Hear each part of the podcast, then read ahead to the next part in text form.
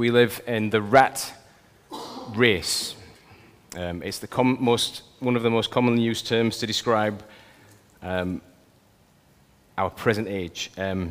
It was coined by a guy called Daniel Lang, as he observed some physicists who were, in about the 1950s, they were trying to look at whether how the Germans had got on building an atomic bomb, and they were kind of digging around into that and maybe looking at how they could make one themselves. And Daniel Lang observed these people, and he observed these people that would get up early in the morning and that would rush to work and would leave these really, really busy lives and just be consumed by this, pushing particles together with the ultimate endeavor of making an atomic bomb, which ultimately blows everybody to bits. What kind of a prize is that? And he coined this term, the rat race. He says, this looks like a rat race. So that was 1953. I don't know if you thought the term had been around longer than that, but that's when it's from, 1953, the rat race. Here's what Wikipedia says. I don't want you to think I've been lazy. I did look around at this. Wikipedia, it's good, it's Wikipedia, it's all right. So here's a bit of a Wikipedia quote just to make you think about what the rat race is. A rat race is an endless, self-defeating, or pointless pursuit. The phrase equates humans to rats attempting to earn a reward such as cheese in vain. It may also refer to a competitive struggle to get ahead financially or routinely.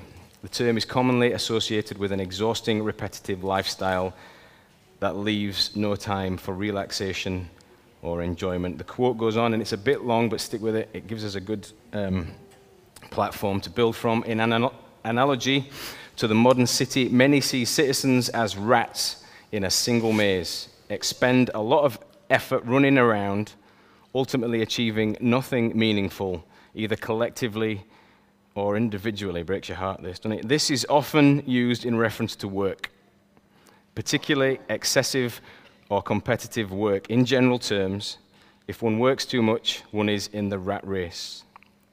A key aspect of the rat race is being inflicted on the individual by uncontrollable outside forces like inherent logic, pressures, and incentives of contemporary business and society.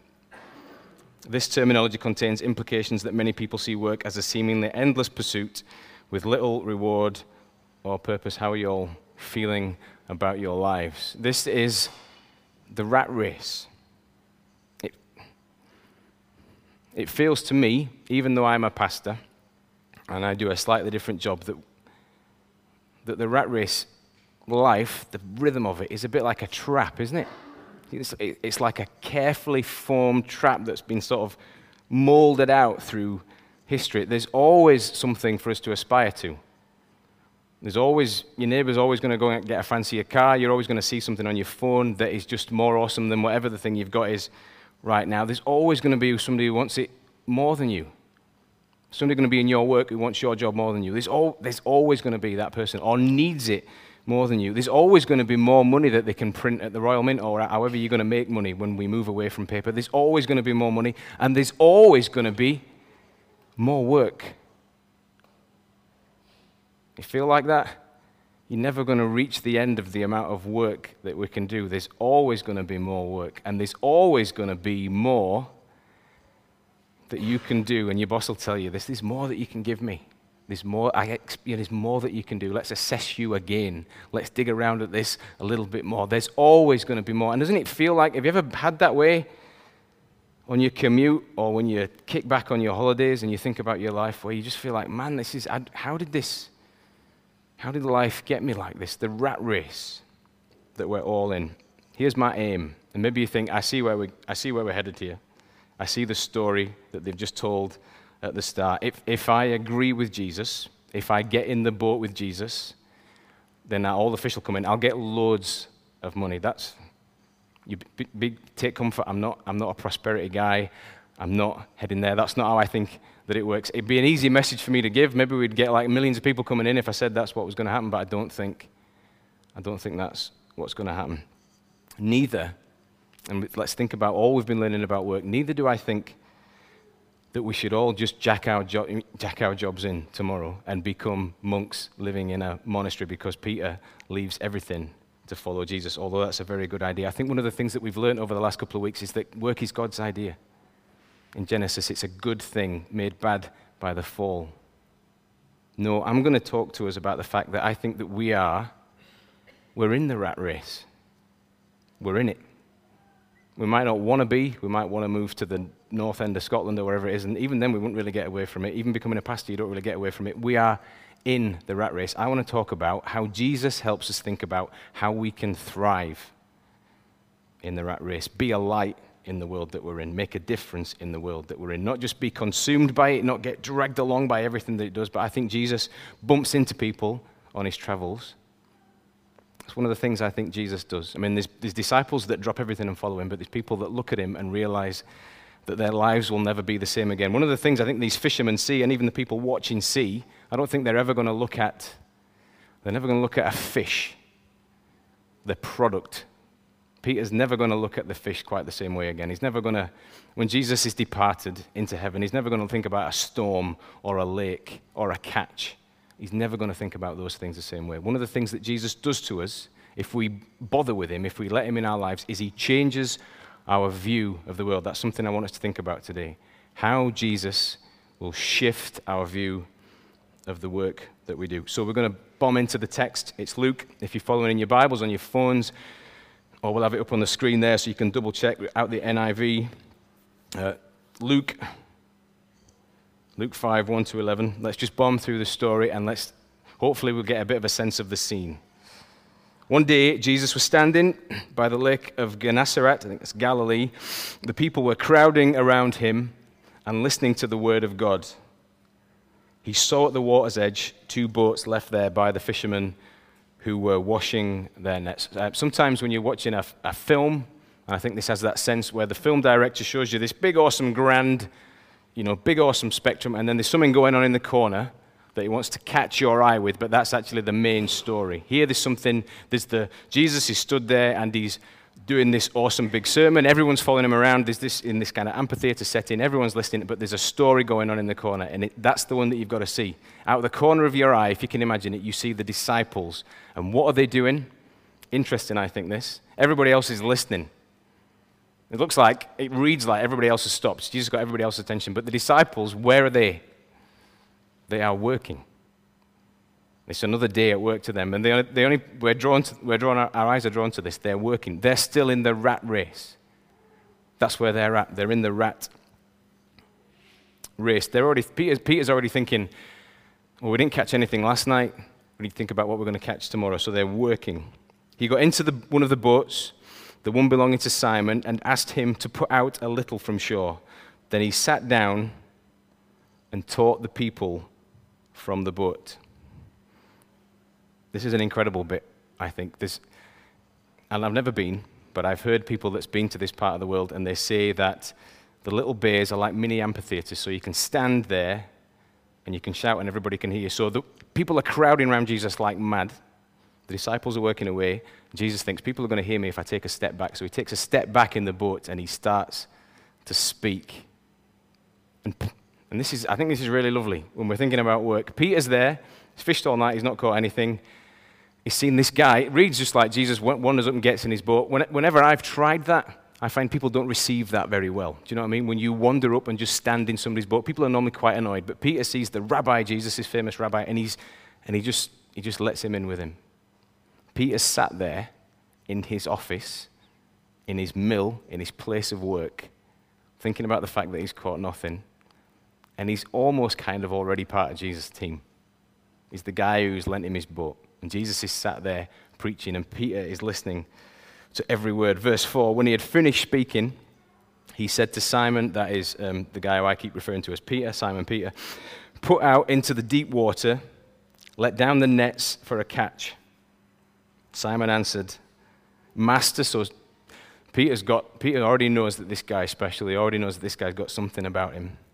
Master, we've worked all night. We've worked hard all night, and we haven't caught anything. I don't know if that's hyperbole. I think the Bible's pretty straight about this sort of stuff. That's the worst night of fishing ever, isn't it? That's a bit of a miracle in itself to not catch anything. We haven't caught anything. But because you say so, I will let down the nets. Now, difficult moment. Peter's been, you think about the dynamics of this. Peter's been fishing all his life. He knows this place like the back of his hand. Jesus says, we're going to go out again. We're going to go out in the day, the time of day that you never catch any fish. I know you fished all night and caught nothing. We're going to go out in the day. When they had done so, they caught such a large number of fish that their nets began to break. So they signaled to their partners in the other boats, come and help them. And they filled both boats so full that they began to sink. Peter takes the kind of take that's going to feed him and his family for a year.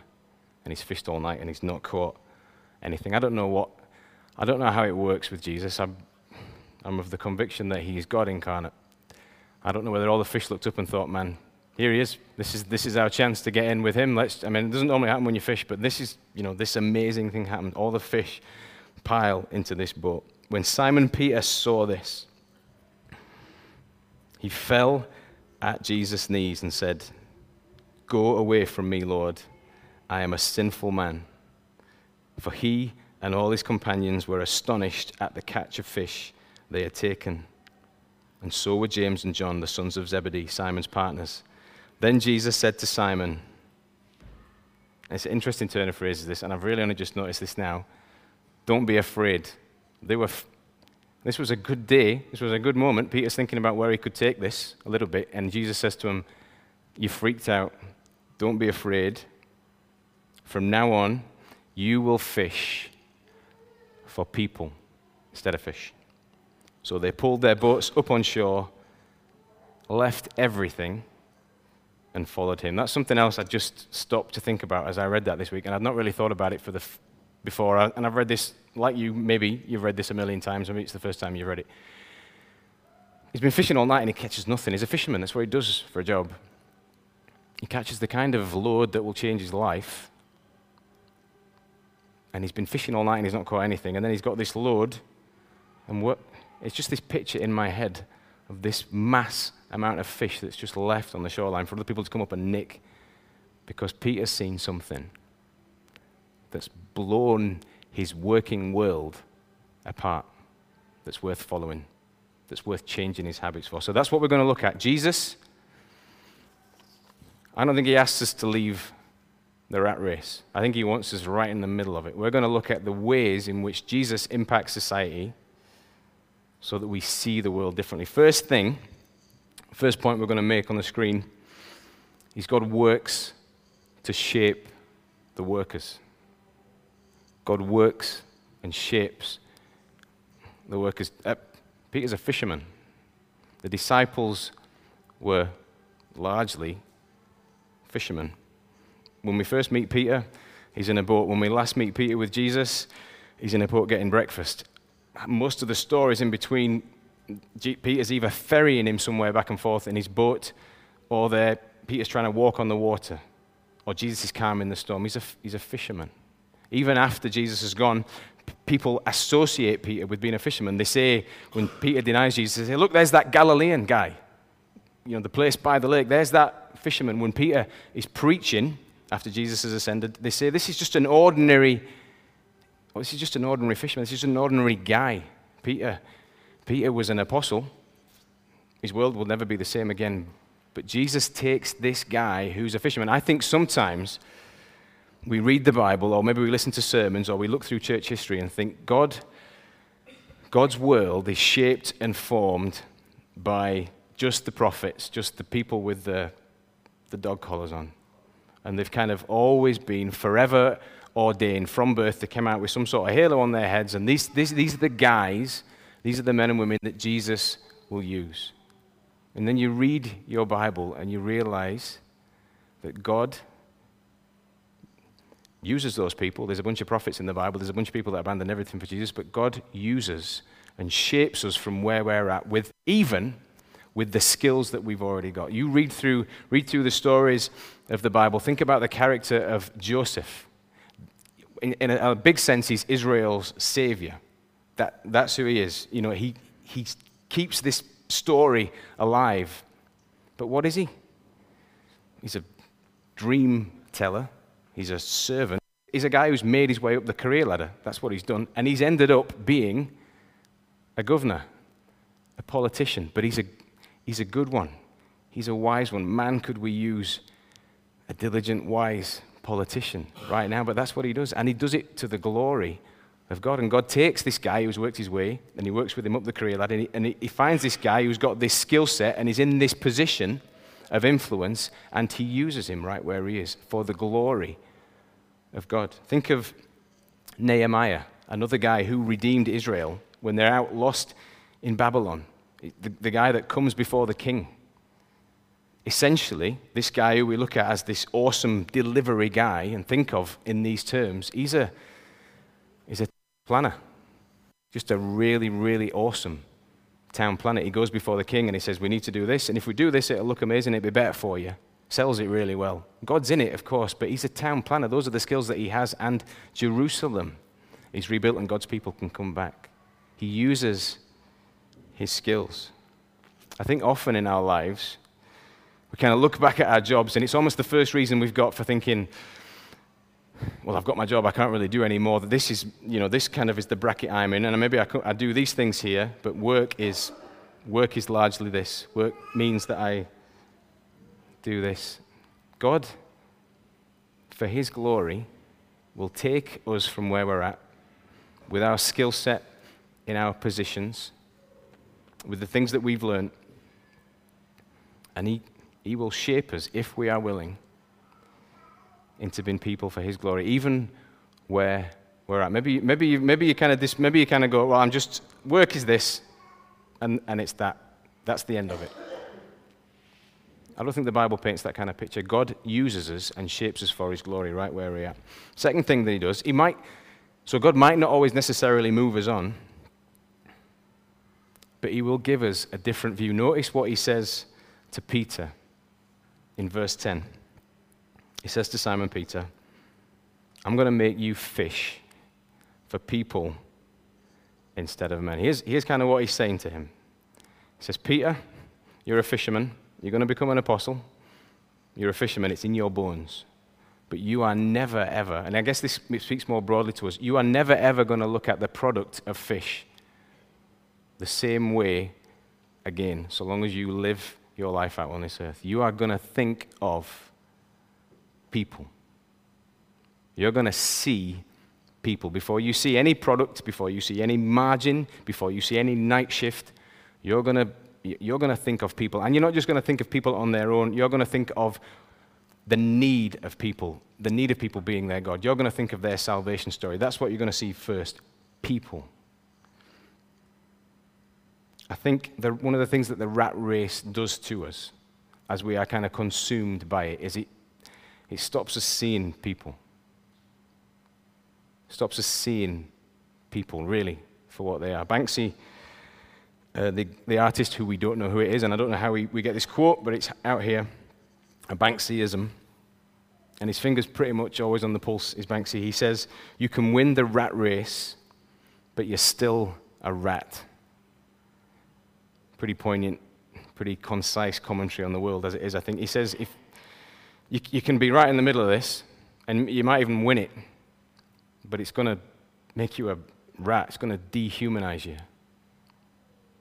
I think when our toes are so far dipped in the rat race, that's kind of what it does. Notice the language that we use in business. People become commodities, statistics, competitors, targets, and markets. Have you noticed that when you're at work? You've ever thought to yourself, if I was at home with you, if I just met you in the street or for a coffee or something like that, I'm pretty sure we'd get on all right. But in work, there's just that different. You think you're a competitor or something like that. People, the way that we view people change. We've got really vulnerable people groups in the world that we might, if we looked at people as people, we would say, we need to look at all we need to do. If we see people as people, we need to look after these people. But in language speak, in the rat race, they just become a really accessible market to be exploited.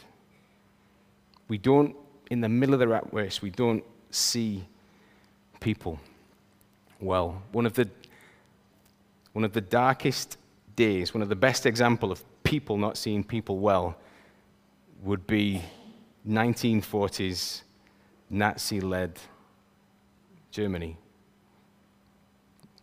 post-Second World War, the rat race kicked in. Germany wanted more. It had done bad things, and it had had a very hard time, and it wanted more. And it stopped seeing people. It stopped seeing lots of people, and lots of people stopped being seen in the war. Probably more so the Russians, a lot of them didn't get seen, but the Jews didn't get seen. God's people didn't get seen. And I think one of the shining lights of maybe the 20th century took place in a little munitions factory under the watch of Oscar Schindler. I don't know if you've seen the film Schindler's List. I don't know if you still know the story Schindler's List. He had about 1,000 Jews in his employ at a time when they were getting massacred and butchered by the Germans, by the Nazis. And somehow, in the middle of all that darkness and all that tyranny, I think by the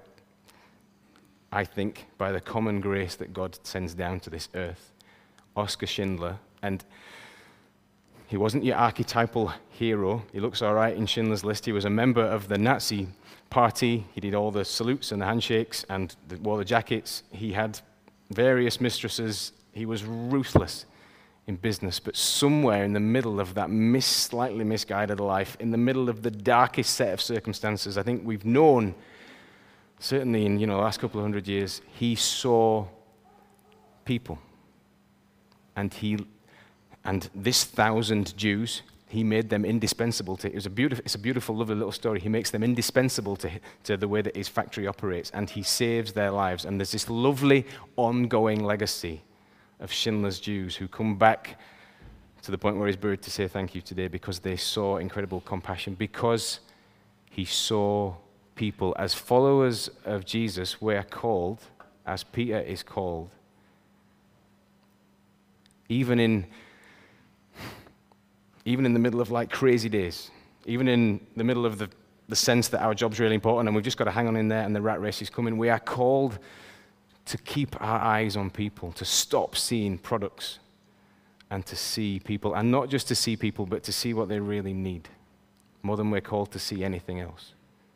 And you maybe you listen to that and you think, that's fanciful ash.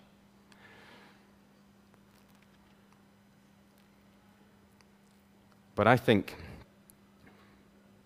if in obedience to God, I think if we live lives that see people as Oscar Schindler saw people, as the church sometimes sees people, the world notices. The world's such a dark place, it's going to see this if we see people. And maybe you think to yourself, I think that would just make me really vulnerable, Ash, if I started getting all soft at work. I feel like I should toughen up, if anything else. Actually, I just can't face the idea of seeing people. I've got to be ruthless, or somebody else is going to get my job. God asks us to see people and to see their souls. Imagine how different the world would be if we saw profit less and people more. So God uses us where we are. He takes the workers, he takes the skills, and he shapes us. And he asks us to see the world differently. Third thing he does is he shows us, and this has been really helpful for me, he shows us that we're just people. He shows us that we're just people and that he is God. I think another one of the byproducts of the rat race that we live in is this constant need for us to try and be more awesome. Do you know what I mean? We're always assessed, we're always looked at. There's just always this need for us to try and be more awesome. If it's a rat race that we're in, the storyline is we've got to be the best rat. We've got to be the most competitive we can be. We've got to undercut people. We've got to do whatever it takes to be the best. And one of the narratives that runs through our culture is this, and particularly footballers say this all the time to thousands of kids watching. They'll say something like, you can do anything if you put your mind to it. And it's and I hear it and I go, that's really lovely. I hope my kids hear that. But there's only going to be about 30 or 40 people who make it to the Premier League from this country. You can do anything if you put your mind to it. And we have that narrative through our culture, through our working life. If I just try and be better, if I just try and be more superhuman, You know, there's that next thing that I want. If I just try it, I can do that. I can get it. I can keep going. And we live in this world, this rat race sort of track where we're constantly on this cycle of trying to improve ourselves and be better and be more awesome and work harder and work longer. And we do that for so long, and then we reach points in our lives where we just, I don't know, at least I have, maybe you have to, we reach points where we're just exhausted. We almost want to put our hand up and go, I'd just love to get off this. We watch one of these escapism shows on Channel 4 where somebody moves to the Canadian woods, and we look on it and say, oh, that just looks amazing, because we want to get off. But we realize that we can't, because if we do that, we can never get back in again. The rat race goes on, and Peter has this moment. Peter has this wonderful moment that from a rat race fisherman's perspective should be the worst day of his life. This should be the pits. He's been fishing all night. When you think about Peter, he kind of appears as a bit of the dude, doesn't he? He's been fishing all night, and he's caught nothing. And then this guy's come along, who's a teacher, essentially, or a carpenter. That's what he was. And he rakes in all of the fish. If in the machismo world that we live in just now, that is a blow to your ego, isn't it? That should be the end of him. And Peter has this experience where all of his life skills, all of his experiences, all of his skill sets, all of his knowledge, all of what he's got to offer as a human being just look like nothing as he encounters God. He becomes acutely aware of and humbled by his limits. I would hate to be in those shoes, I think. And yet, it's the best thing that ever happens to him. He realizes the ultimate prizes in life are not wrestled for by human beings, but given by God. He realizes that God sits above all of this. And the other beautiful thing that he realizes, the lifesaver for him, is he realizes that he's just a bloke. As he meets God, as he's forced to consider that he's been fishing all night, can't catch a thing, and Jesus can come along and make it come out of the sea, he realizes that he's just a bloke, and there is a God above all of these things. And he couldn't learn this lesson too soon. Humans, in light of the fall, we break, we bend, we ache, we suffer, we reach our limits. And Peter learns this and learns that he's got a God who sits above all of this. He learns that he's just a human. And it doesn't tell us if he had a good night's sleep that night. He didn't have a night's sleep the night before, but I would imagine Peter went to his bed and was just like, I don't have to try and be Superman anymore.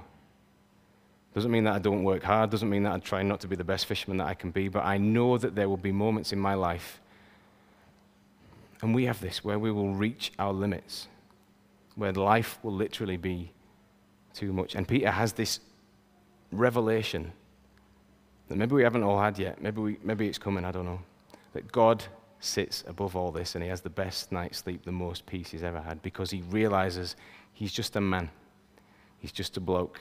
He's going to break, but there is a God who is awesome and above all of these things. One of the paradoxes, I think, of human life, of human progress, is that we've had like amazing progress.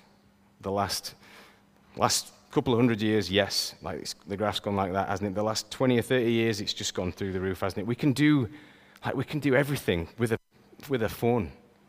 There's no part of your house that can't be cleaned by a machine now. Pretty much, I can't think of anywhere that a machine can't just do it for you. We've got everything. We've had this incredible boom of human progress. We've had the benefit of years of democracy, where we've created law after law, you know, and legislation to make our lives better and better and better. And yet, it's an incredible paradox. We've not got any more peace. You couldn't make a case to say, despite all this enormous progress, that we've got more peace in our souls. In fact, you could probably make a better case to say we're more restless than ever. And the rat race of human life would say to us, okay, So you're not getting any peace. Just work a bit harder. Just try a bit harder. Just undercut somebody a bit more. Just do a bit more. And God would tell us to, the one thing you've got to learn is to remember that you're a dusty, created from dust will return to dust your body. You are a dusty human being who needs to lean on his God. Jesus has shaped us to thrive, I think, in the rat race. If we see others, see the need in others, and we dare to look at ourselves. Maybe you're listening to this. Maybe you listen to this and you don't buy it and you think, Jesus said some really nice stuff. I appreciate that, Ash. That's nice to think about. Cheers for that. But I live in the rat race. That's the real world. I really need to, Monday morning, I'm going to have to get back on it. And I want to be focused on being back on it. So I need to park some of what you've said. Ask if your head's in that spot, ask yourself this question. What do you think the world really needs now? What do you think the world needs to get it through? Do you think it needs us to work harder? Do you think it needs more innovation? Do you think it needs us to be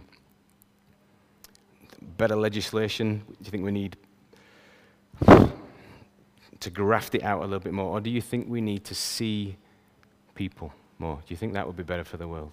If we all stopped and remembered that we were created creatures, if we could look across the poverty lines and the shorelines and see people.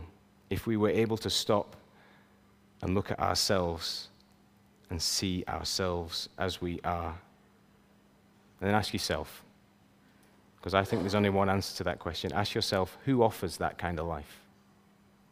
Who's offering that? Who's out there making that claim? Which of the politicians are saying that? There's only one person really able to deliver that. There's only one person really shouting about that. It's Jesus. He offers that. He says, look at others. Jesus often keeps it really simple, and he often makes it with just 2 points. It'd be so much better if preachers like me did that more of the time. He says, just look at other people and see the need for salvation in them. See the need in them and look at yourselves and know the limits of yourself and know that there's a God without any limits.